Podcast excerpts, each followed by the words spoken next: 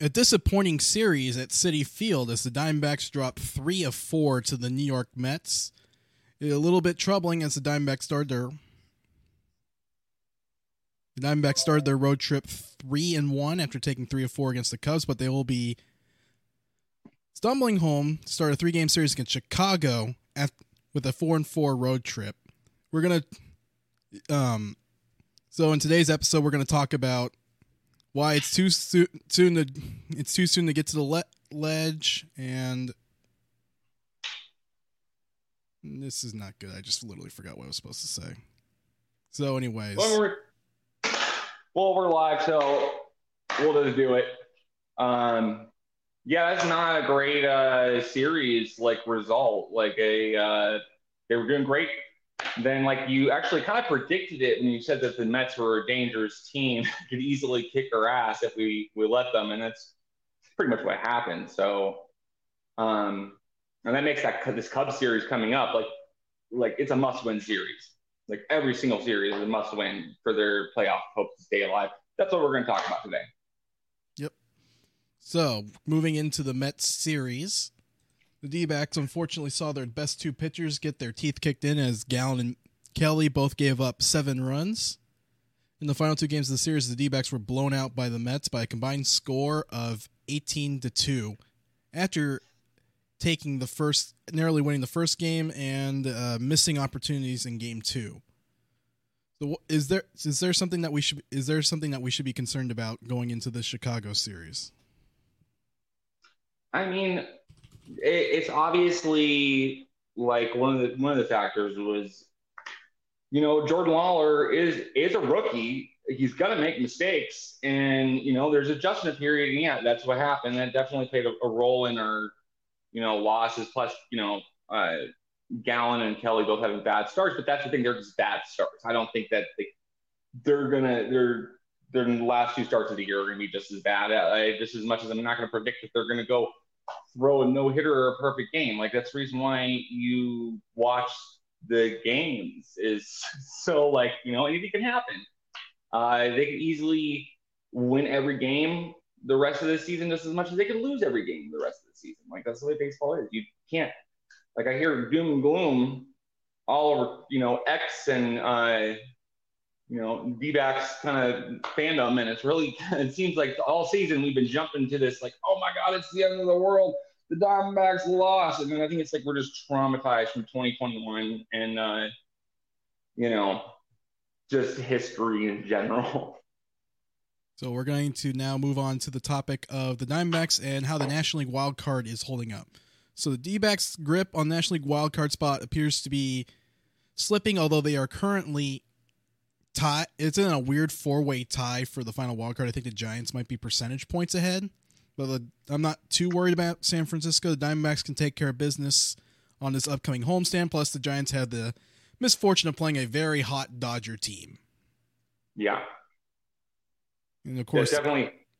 Um, the Marlins, I think this is worth uh, kind of cutting off there, but the Marlins are not as much of a threat as we might have thought they'd be, just because uh, Alcantara is out the rest of the season. So, um, don't know if he's going to be would be available in the postseason. That doesn't matter for the sake of this argument. But then losing no. their workhorse does not help.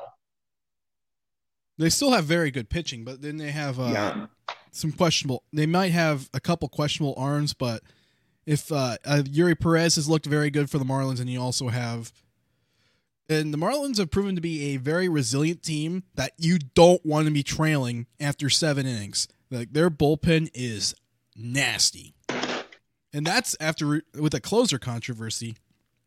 Although you can argue they just had, found they had a better arm and put him at closer. I mean, yeah, the Marlins, the Marlins are definitely like a team that, uh, you know, I want to count them out yet, but I, I think it's, it's one thing to, you know, don't count the Diamondbacks out just because, you know, they're ahead of us in the, the wild card. I think, I think that it's, I mean, this is a tight race, and the way it works now is there's no, um, like there's no tiebreaker games. Like it's just based on the record. So if we're tied with the Cubs and they have a better season record this year, that means we lose the, you know, we lose that uh, wild card spot. Same thing applies to San Francisco. Coincidentally, we're going to be playing them over the weekend, and uh, uh, San Francisco for two games set next week. So once again, we're talking about they're in control of their own destiny as far as those te- those two teams ahead of them go. But uh, nice. any team that they're tied with, it's going to be like I'm not sure what their record was against Cincinnati. Three and four against the Reds, two and four yeah. against the Marlins. And yeah, you could so argue that it, a couple one run games did them in in each series, season series. Yeah, absolutely. So. Absolutely. So unfortunate if that's what it ends up being. Uh, but yeah, the, the Diamondbacks cannot be in a tie with Cincinnati or Miami, and if they they basically can't lose, like I did, what, what was the uh, outcome of uh, the Giants series earlier in the year? Did we did we take that series? The D backs are down six five in the series, but if they sweep the two games next week, they win the season series and have the tiebreaker over San Francisco.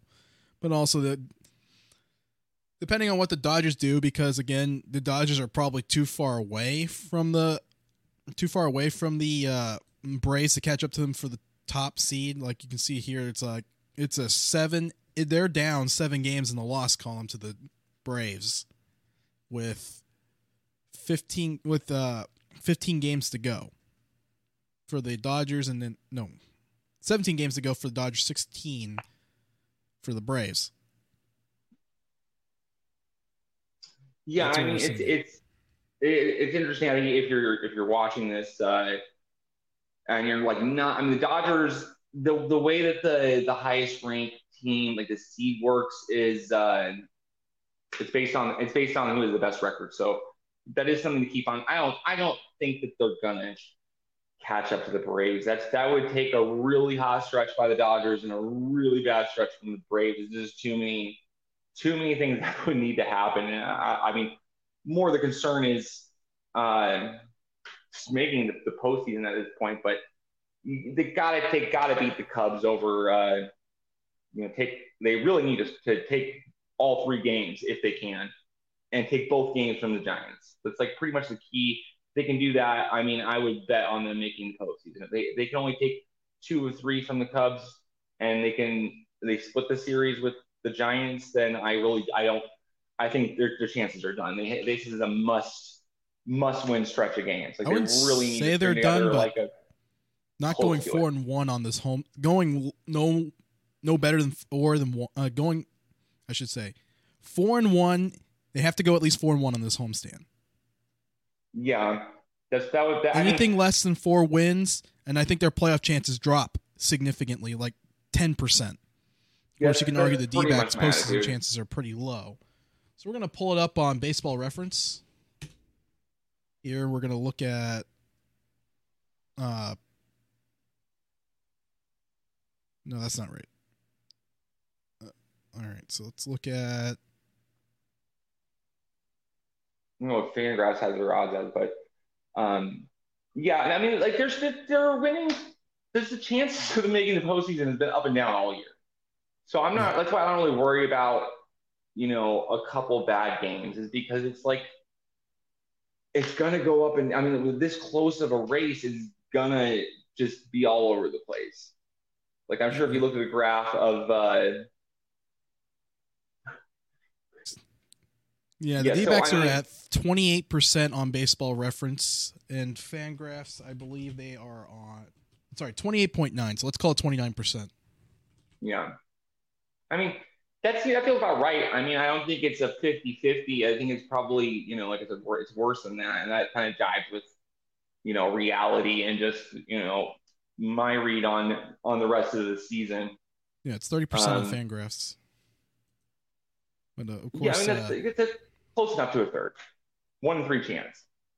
They look at this upcoming homestand. They're going to have a very tough customer to deal with in game one of this homestand, Justin Steele, who is one of the favorites for the National League Cy Young Award, will be going up against the Diamondbacks tonight. And the D backs obviously have struggled against quality. Well, they just struggle against quality pitching, but especially yeah. quality left handed pitching. And it's last time they faced him, they only mustered up one run in seven innings and won that game because the Cubs couldn't hit with the bases loaded. yeah. I mean, they got really, really, they really were lucky to to, to win those games. I mean, it, it's kind of been the thing this all year is, uh, you know, when the offense has struggled, uh, you know, yeah, occasionally you'll get Gallen or you know Gallen's been good enough and the offense has been just good enough. But when it isn't, then it's uh, they either one of them has a bad start. There's like the game's over. Like we mentioned earlier in the thing, the D backs last two games have a run differential of minus 16. That's why the run lift differential looks very bad right now. Although you can is, argue they've been. It is bad. You can argue that the D backs probably have more wins than they probably deserve based on how the roster's constructed. I mean, you're talking about maybe you have eight good players on the roster.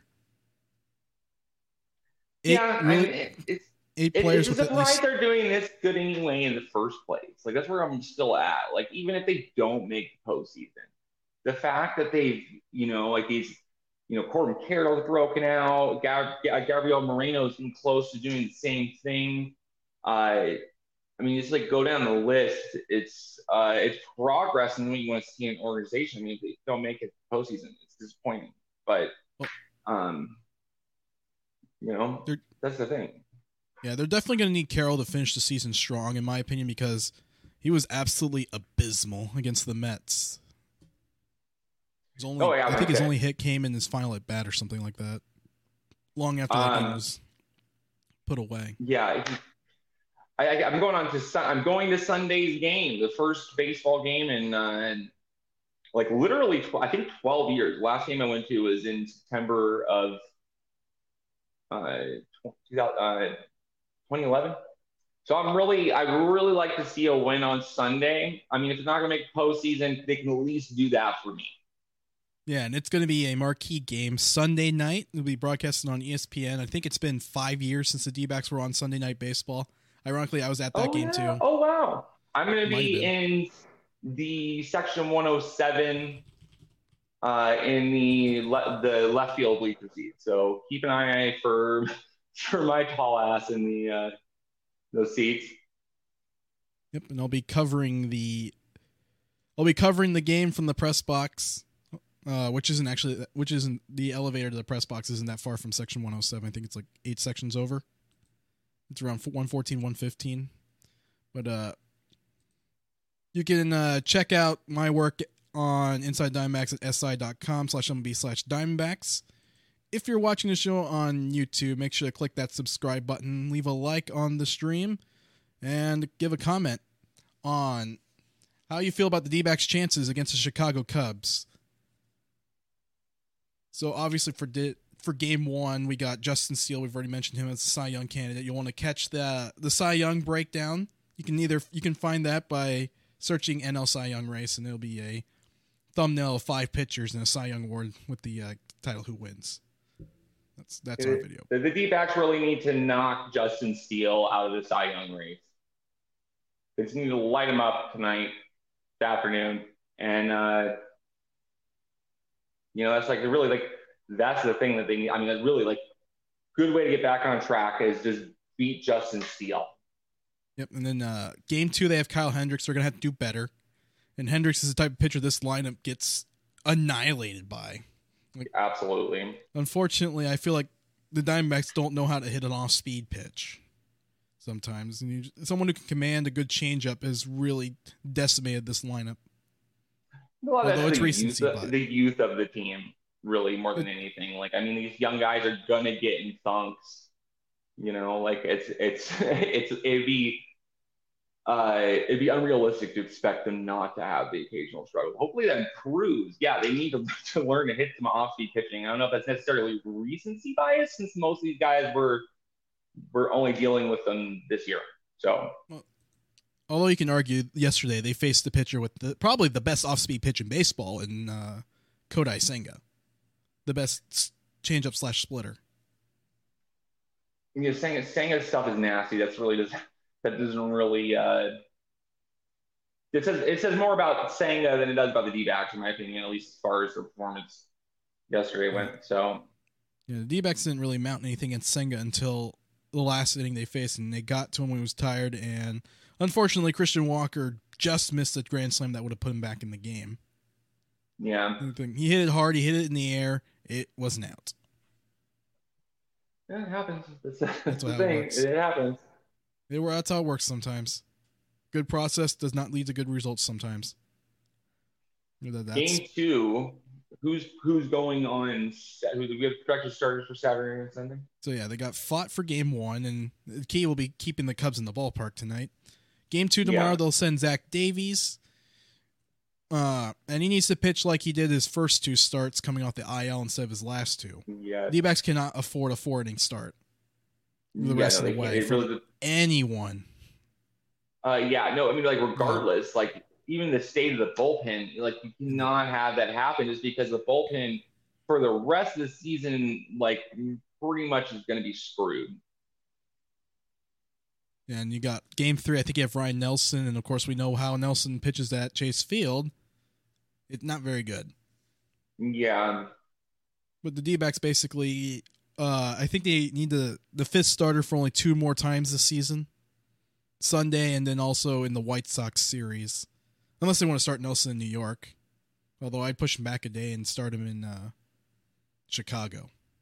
Yeah, I wouldn't. I mean, if you had a choice between the two, I'd play him in Chicago versus New York. Yankee Yankee Stadium is not really the ballpark for him to be pitching in.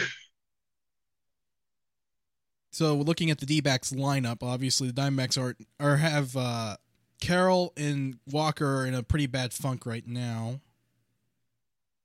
yeah, it's uh, that's not helping. Carroll needs to get. I mean, I want to see him hit home run twenty five. Uh, He'd be the first like- 25 50 rookie in MLB history. Actually, no, Yeah. he wouldn't be, would he? No. Oh, wait, yes, he would. Since- mm, Yes, he would. didn't. What did Jose Canseco do?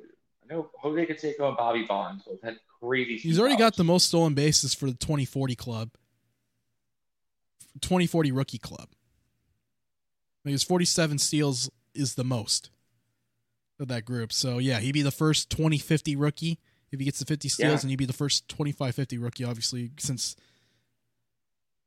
you get the idea. But he also joined some pretty elite company. Like I said, uh, there's only been three, I think, 25 25 rookies in MLB history 25 homers, 25 steals. Chris Young is the founding member of that club. The D backs, Chris Young, that is. Next person to do it, Mike Trout in 2012. And then uh, Julio Rodriguez last year. Yeah, no, I. Nomar Garcia, Garcia Parra actually had a fantastic rookie season. Not as many stolen bases, 30 homers and 22, 22 stolen bases. Kind of same company. I mean, is the company that Corbin's in is is really impressive. Uh, you know, there's a guy whose injuries just killed the back half of his career.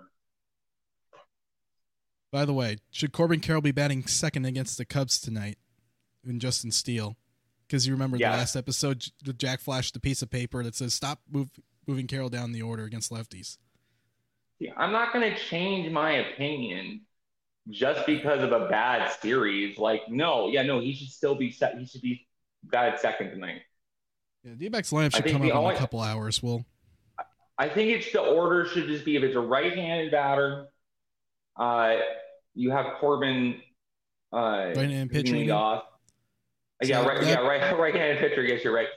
Uh, yeah, no. If he, if he if it's a right-handed uh, pitcher, you have him batting lead off. If it's left-hander, you bat him second.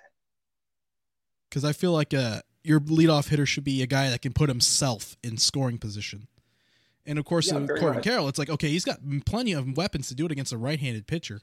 Against a lefty, it's probably more likely to slash a single and steal a base on the other way. Whereas Ketel Marte is an extra base hit waiting to happen every time he steps in the box against a lefty. That's why I think it should be flipped.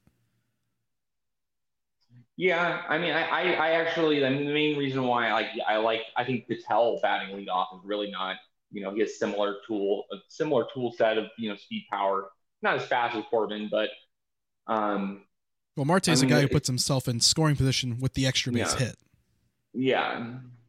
So I mean, like either way, like I'm, I'm fine with. I mean, those are the, are your best offensive uh, players should be at the top of the lineup. The the old school way of thinking about it is, you know, like the lineup it's right now matter. Okay, you want to give those people the most plate appearances. Like you want to give Barry Bonds if the old he- school way of building a lineup was basically to set up an RBI opportunity for your four hitter. Yeah, which is you know not ideal. Uh, I think like really, I'm of the school that you should give the people the best hitters uh, the most opportunities to hit. Uh, maybe order it by their speed. I do think that there is something to that of like you're not going to bat guy who's super slow in front of your your fastest player. That's a bad idea.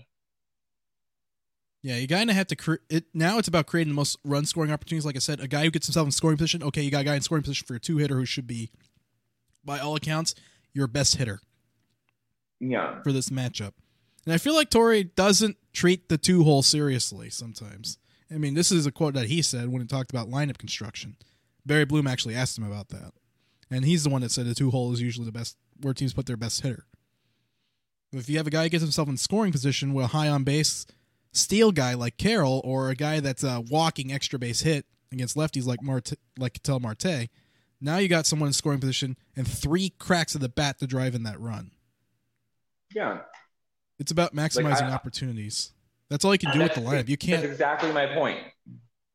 versus Is the uh, like that's that's that's what lineup construction like. The only thing it should be about is maximizing the opportunities to produce runs. Yep. And I feel like sometimes the D backs don't do that because of the limitations on their roster. Yeah, I mean it's something that's like it's. I I hope uh, you know Carroll Walker, Tommy Pham is you know hopefully they heat up uh like the comp they're saying.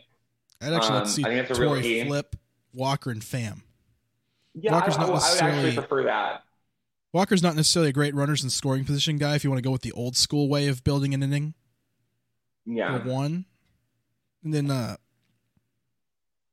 Walker is more dangerous than Pham with two outs and nobody on base. yeah, I agree. Whereas Pham is probably more dangerous than Walker with a runner in scoring position. So that's the only I very much agree with that. That's the only beef I have with the top four. I'm I have beef with just the inconsistency of lineup construction and like what the team is doing. It's like okay, you're gonna call Jordan Lawlar, play him every day. I mean, I get they, I can get why his- they would sit him his- against. Sure.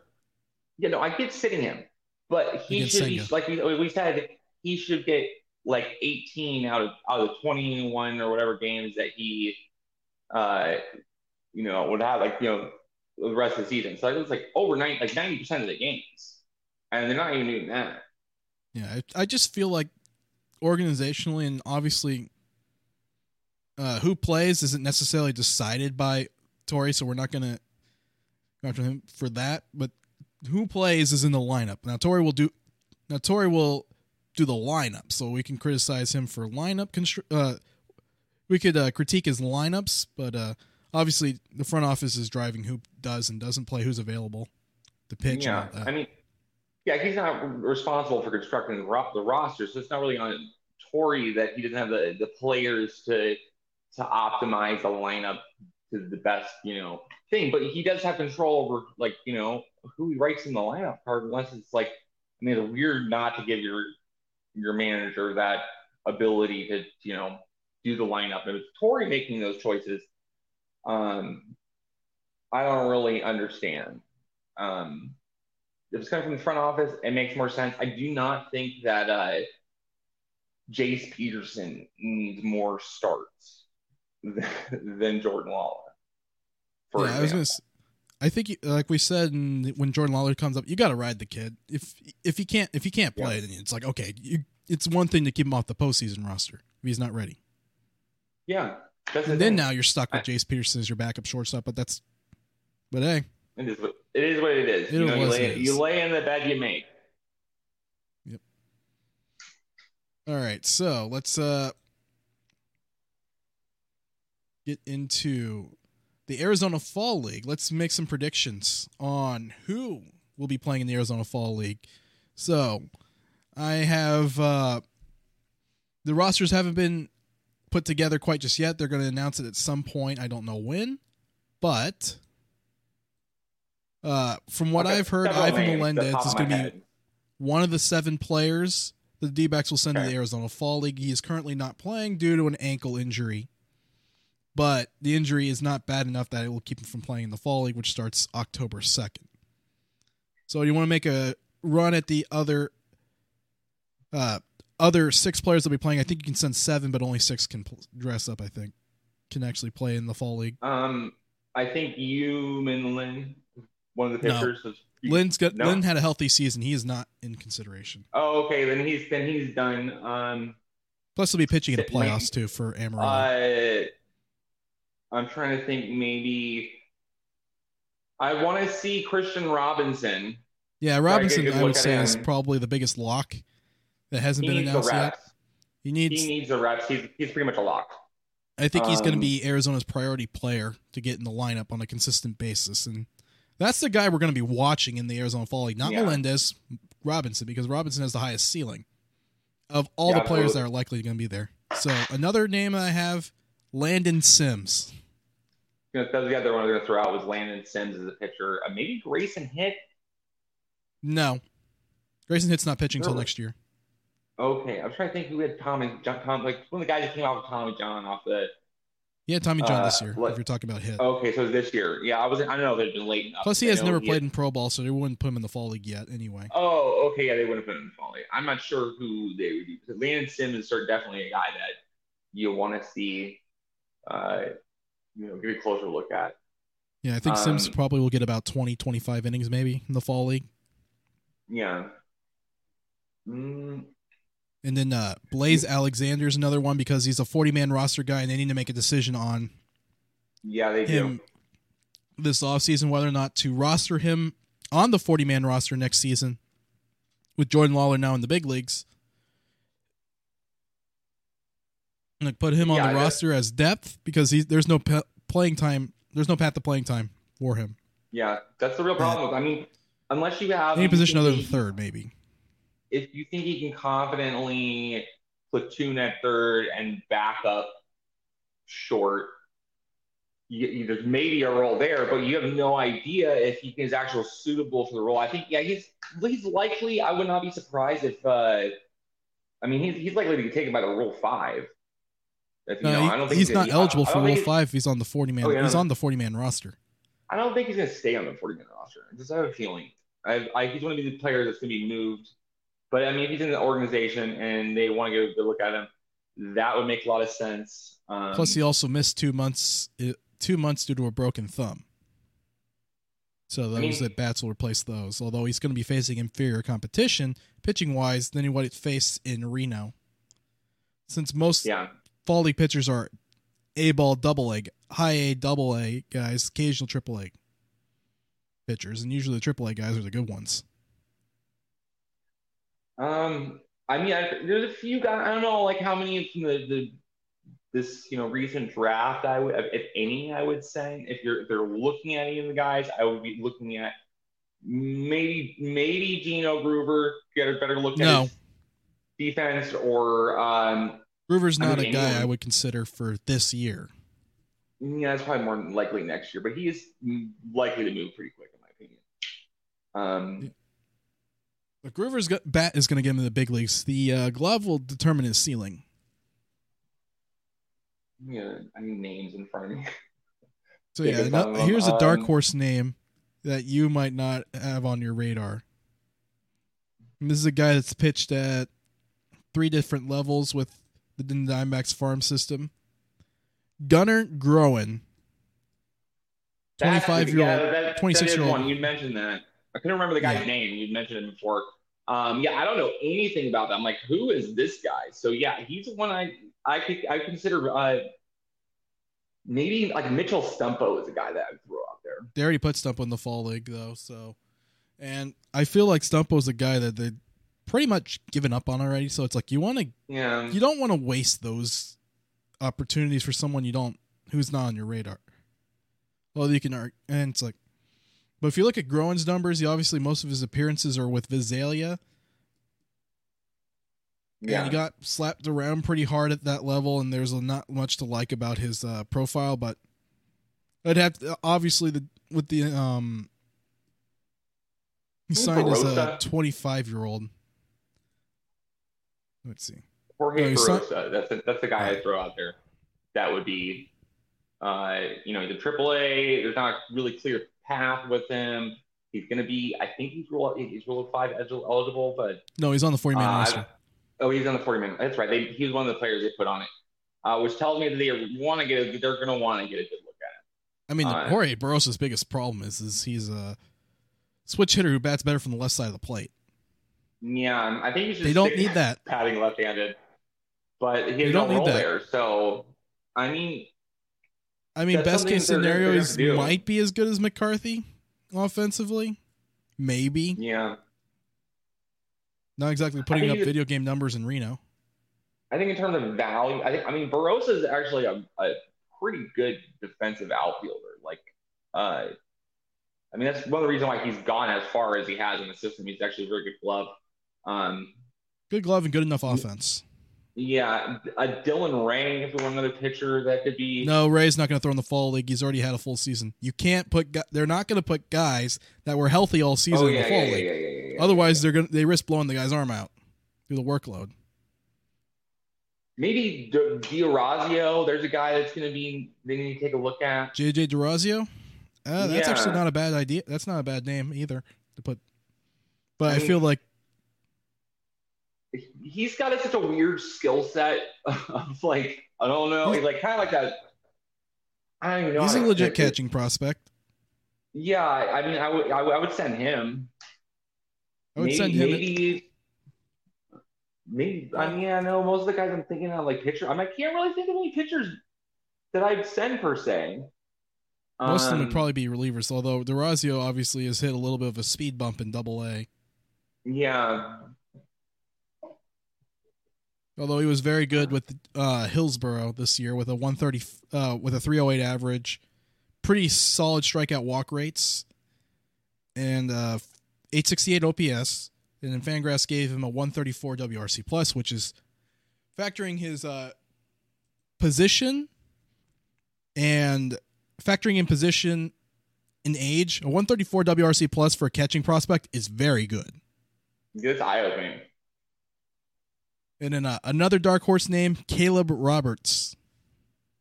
That's a good. That's a good, uh, good guy. I mean, Caleb Roberts is uh, like I Outfielder mean, turn he- catcher. He Yeah, he's a very catches. interesting prospect. Similar, similar to uh, to D'Orazio. Uh, Uh, I think no, I D'Orazio's think a, is catcher. Yeah, that's what I'm gonna say. He's a much more legitimate catcher, but um, Caleb Roberts has been a guy that I, I like him as a player. Doesn't really back up. Like if you look at his like just like how he's ranked and all of his tools, doesn't seem like a guy who would go much further than you know, like a you know backup, you know position. Third string catcher. But it- yeah, third string catcher. Uh, but there's some potential there. I think that's a good name to, you know, one of the two I could certainly see them sending. This is to kind of see what they have. You really don't know. Roberts- I mean, they, Caleb Roberts has played all over. Like he, he jumped like three levels when he first signed, um, uh, or, or like saying- last season. Last season, Last- rather, he was all over the place. last season was with Hillsboro and finished the year in Amarillo. You know, and I think he might have had an injury and was rehabbing and like, but he was all oh, is it all over the the farm system? These guys have been played a ton of positions. Um, his bat, um, at times it looked pretty decent, like good enough for like you a utility infielder that's you know backing up multiple positions, like that's would be acceptable offensive production. I have no idea how good his defense is. That's, that's, that's a guy I really would like to see. I mean, with the case with Roberts, you're talking about probably someone who's the 26th man on your roster, the 13th player, Yeah, position player is- group. it's exactly the the the, the role if either one of The them would- left-handed bat- probably be doing. He's gonna have to hit for. He's gonna have to provide some thump in the lineup, I think, to be used on any somewhat regular basis. I see him as more of a platoon guy, perhaps. You know, Yeah, maybe, maybe, uh, maybe best case scenario, he is what the organization hopes Pavin Smith was going to become. yeah. Much Haven, more net- Havens are good luck charm. How dare you besmirch his good name, sir? But he's in Reno. We only talk about the players. in the Yeah. Yeah. You know, that's the thing. He's the team's good luck charm. They just, well, he's in Reno, so the team's doomed. They need to replace D. Baxter with Pavin Smith.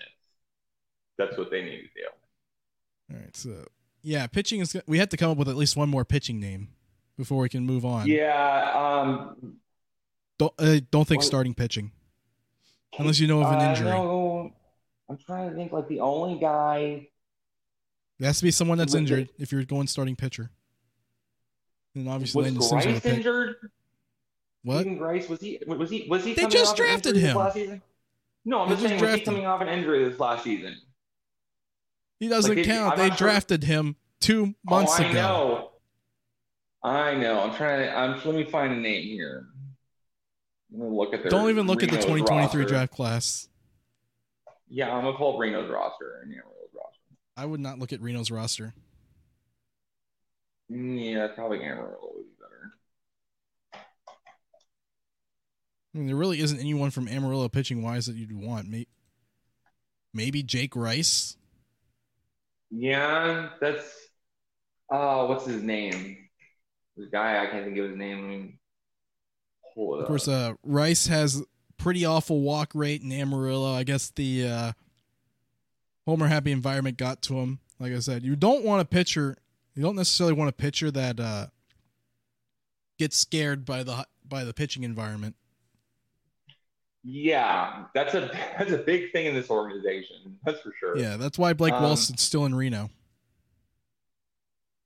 Yeah, I think. Whereas uh, Jarvis and Cecconi with worse ERAs got MLB opportunities. Yeah. By the way, they should call them both up as soon as possible. Mm. Which I think is next mm. week. I, yeah, I, I can't. I mean, I, I don't really. There's not a lot of good names to throw out there. Um, Remember, guys that have been healthy and are taking on a workload, you don't want to necessarily overpower the workload. Like Montes de Oca is not necessarily a naming one yeah. in there because he's already got 60 innings. Yeah. Um. Otherwise, he'd be a good pick. Same thing with Yilber Diaz. Oh, Diaz has been promoted double A night. Good for him. Diaz yeah, has gotten a starter workload. Him. He's gotten way too much work. That's why I didn't throw him out there. Albeit 96 uh, innings isn't a lot, but he's made 24 starts. So that's a lot of pitches. Yeah, he, he doesn't seem like a name that would. Uh, yeah. Let me look at Grams. 58, so he's closing in on 60. Grams has 39 start uh, 39 games, five starts, but those are opener starts. So the, closing in on 60 innings, but he uh, closing in on 60 innings, that would be an interesting name to throw out there in the fall league, I think. Yeah, especially Graham, especially with a guy with explosive with the stuff that he has and he's a guy who's you know recently recovered and kind of fits all the criteria. I mean, yeah, like to him, he's a good, decent enough name to throw out there. Well, you do have to you have to be wary of the workload because again, he's at he's going to probably get to six innings when the season ends for Amarillo on Sunday, plus the playoffs. For yeah. since they're in the Texas League playoff, you have to worry about that. It may just have too many innings to consider the fall league yeah, there's a lot of names that I would I would throw out there, uh, but there's just too many too many innings. So that'll be interesting. An interesting thing to, to, to, to keep an eye on because they can send more pictures than they can send hitters. If I'm right, or the other way around. You have to send three of each. Three of each, and then you have one uh, taxi squad player. Um. Yeah. And looking at the pitching on Hillsboro, they're not going to send Giesting there. They're not going to send any of the guys from the 2022 draft. I mean, 2023 draft there, so that rules out Russell, who is putting up video game numbers in the D back system, I believe. I'm going to look it up. Yeah, Russell has an ERA of one. While opponents are hitting 143 against him, and not doing much, but not doing much at each level. But uh, Zane Russell's probably not a guy we see until 25. I can't make it so hard to just pull up easily from Google minor league uh, like team stats. They always just make it as difficult as possible. Uh, if they wanted to reach into Especially- Hillsboro, a name that just popped up for me is uh, Logan Clayton. The, the 2022 draftees in Hillsboro, tall right-hander. Did uh, missed about a month of the season. Yeah, that, that would log. that seems to be that'd be a, a decent enough candidate. I really like. I don't. Let me let me see here. I'm gonna pull up the Diamondbacks organizational leaders. I don't think that's going to be a good idea. All right, let's just wrap it up and move on. We're just fishing for. It's like at this point we're just fit, we're deep fishing for names, and I think that's probably too much. Yeah, probably. I mean, that's actually a pretty decent. I mean, we so- covered we covered the big names I think so far. and Now we're just reaching for numbers so we can get this so we can try and get out in front of it. But let's just uh, Yeah. Something we'll keep an eye on in the future when we get to Yeah. a little closer to the fall league. Um, yeah we'll yeah, do a no, I think that's podcast on good, that. that's a that's a good when starting point. Of, you know, just an October idea of what they do is, you know, based on that criteria. You know, it's going to depend on you like. Any team sends fall league, so at least hopefully people watching this get a better understanding of like how that works. All right, so we're going to uh, now discuss uh, some something that caught the Diamondbacks' ire Monday night. Uh, commentary by the Mets TV broadcast drew the ire of Mike Fitzgerald, the Diamondbacks' lead research and development guy, or basically your top analytics department person. Yeah. Uh, yeah, okay. Keith, Keith Hernandez and uh, I forget the other guy's name. They're uh, Gary dumb. Cohen. Gary Cohen. So- they didn't know what they're talking about. Uh, Yeah, as soon as my computer stops scrolling, we'll show that up here. The fact that that was even like they like it's just baffling to me that you'd say something like that without any of the context. First of all, they don't realize that like um, Tim Locastro is really fast. You're not going to throw him out, so there's no point in on. trying. Let's get let's get the uh, video up first. If my fucking computer, oh, I just dropped an f bomb on stream, but Oops. my computer, we'll edit that out post production. I don't know, but uh,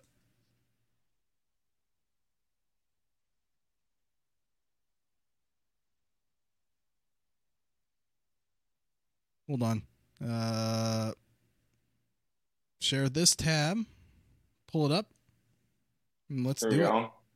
They're going to play behind him. He's the winning run. what are they doing? Wow. What are they doing? Oh, They're my- playing behind him. They're giving him the stolen base. That's the winning run. Oh, wow. Are you kidding me? Backdoor slider misses ball one. What are they thinking? How do you allow the winning run to steal second base? Oh, my God. That is as bonehead a managerial decision as I've seen all year long. wow. Unreal. They're going to play. Um, yeah, that is first of all, you see Tim Locastro is super fast. There was no chance of throwing him out. That wasn't Gav- Gavin Moreno behind home plate.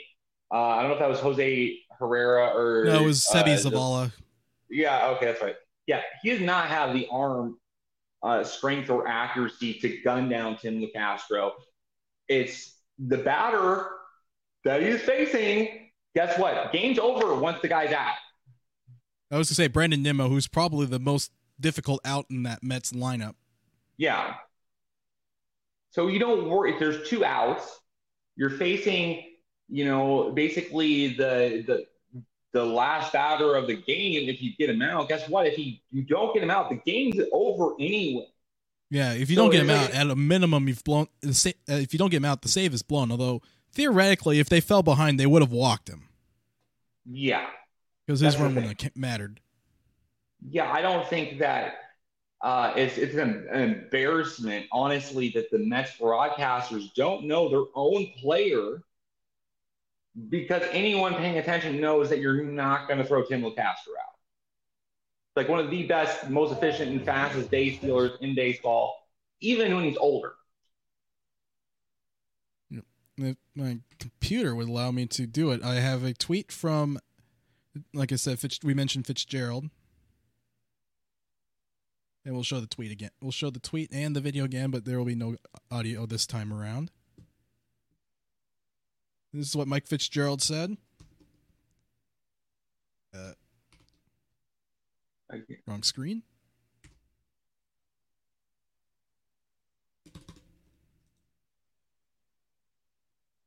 And there you go. I guess it's too much for the Mets broadcasters to know skill set and tendencies of their own players. Glad our dugout does though. And this was I think that also was a also has to do with Brandon Nimmo, who hits a lot of pull side grounders.